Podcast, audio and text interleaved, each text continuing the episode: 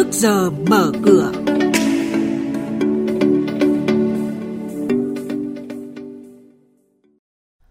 Thưa quý vị và các bạn, chuyên mục trước giờ mở cửa sáng nay sẽ có những thông tin chính sau.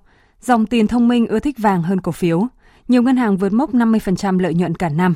Tăng trích lập dự phòng, lãi trước thuế quý 2 của ACB giảm nhẹ. Nhận định thị trường hàng hóa thế giới. Và ngay sau đây thì biên tập viên Hà Nho và Thu Trang sẽ thông tin chi tiết. Các quỹ đầu tư quốc gia đang có xu hướng giảm dần đầu tư vào cổ phiếu và gia tăng đầu tư vào vàng. Giá vàng đã tăng 25% trong năm nay và giao dịch trên mức 1.895 đô la một ao cuối tuần, không xa so với mức đỉnh năm 2011 là 1.921 đô la một ao. Trong khi đó, giá cổ phiếu toàn cầu được đại diện bằng chỉ số thế giới cũng đã lấy lại được những gì đã mất trong giai đoạn giảm điểm mạnh đầu năm. Tuy nhiên nếu nhìn vào dòng tiền thông minh sẽ thấy đà hồi phục của thị trường chứng khoán là thiếu yếu tố bền vững so với đà tăng mạnh của vàng. Số liệu lợi nhuận 6 tháng của ngành ngân hàng khá bất ngờ khi không ít ngân hàng đã hoàn tất một nửa, thậm chí quá nửa chỉ tiêu kinh doanh cả năm. Đơn cử, ông Phạm Quốc Thanh, Tổng Giám đốc HD Bank ước tính lợi nhuận trước thuế 6 tháng đầu năm của ngân hàng đạt 2.300 tỷ đồng, bằng 50% kế hoạch cả năm. Năm nay, HD Bank đặt mục tiêu lợi nhuận trước thuế cao hơn 13% so với năm trước,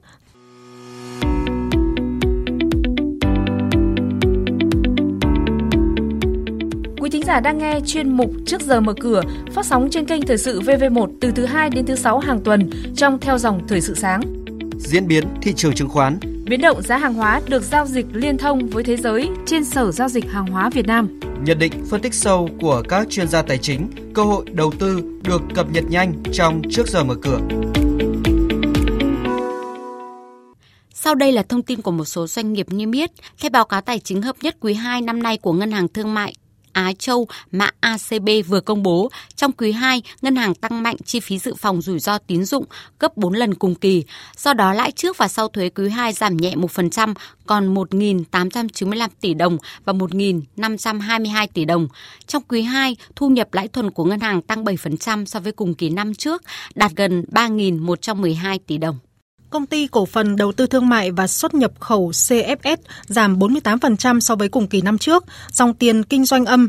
So với kế hoạch, công ty đã thực hiện 76% chỉ tiêu doanh thu và 57% chỉ tiêu lợi nhuận trước thuế, trên thị trường chứng khoán phiên cuối tuần, tâm lý tiêu cực tiếp tục đè nặng lên thị trường khi bước vào phiên giao dịch. Tuy nhiên thì ngay khi rơi xuống sát mốc 815 điểm, lực cầu bắt đáy được kích hoạt đã giúp thị trường bật ngược đi lên. Đóng cửa phiên giao dịch cuối tuần trước thì VN Index giảm mạnh 27,59 điểm xuống 829,16 điểm. HNX Index giảm 4,54 điểm xuống 109,33 điểm, còn Upcom Index giảm 1,53 điểm xuống 55,78 điểm. Đây cũng là các mức khởi động thị trường trong phiên giao dịch sáng nay. Thưa quý vị, tiếp sau đây sẽ là các thông tin về thị trường hàng hóa đang được giao dịch liên thông với thế giới tại Sở Giao dịch Hàng hóa Việt Nam. Chúng tôi có cuộc phỏng vấn nhanh với bà Nguyễn Thị Minh Trang, chuyên gia phân tích thị trường của thành viên kinh doanh hữu nghị. Ờ, thưa bà là bà có thể cho biết một số diễn biến đáng chú ý trên thị trường hàng hóa thế giới đối với các nhà đầu tư trong tuần qua. Trong tuần trước, thị trường hàng hóa nói chung đều có xu hướng tăng điểm khi gói kích thích kinh tế trị giá 750 tỷ euro của khối EU đã tạo ra triển vọng tích cực hơn cho nền kinh tế thế giới. MXV Index đóng cửa tuần trước tăng gần 3% lên mức 1.465,25 điểm. Trong đó đáng chú ý là nhóm mặt hàng kim loại với chỉ số MXV Index kim loại tăng gần 7%, nhờ sự dẫn dắt của giá vàng thế giới. Các kim loại quý như bạc, bạch kim lần lượt có mức tăng 15 và 12% trong tuần qua sau khi giá vàng thế giới đã vượt mốc 1.900 đô la Mỹ trên một ounce và gần lên mức cao nhất mọi thời đại. Bên cạnh việc cùng được sử dụng trong ngành chế tác trang sức, bạc, bạch kim còn có nhiều ứng dụng trong các ngành công nghiệp khác.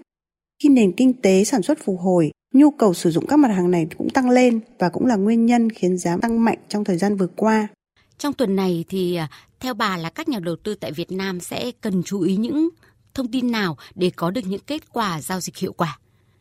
Theo tôi, trong tuần này thị trường sẽ cần chú ý đến căng thẳng giữa Mỹ và Trung Quốc bởi đây là hai quốc gia có giao thương hàng hóa rất lớn. Căng thẳng leo thang sẽ khiến các doanh nghiệp nhập khẩu của Trung Quốc ngừng mua các mặt hàng như ngô, đậu tương, lúa mì và bông của Mỹ, có thể sẽ có tác động tiêu cực lên giá nông sản sau đó. Căng thẳng địa chính trị cũng sẽ tác động tiêu cực lên giá năng lượng nhưng sẽ tiếp tục hỗ trợ giá kim loại đi lên. Vâng, xin cảm ơn bà.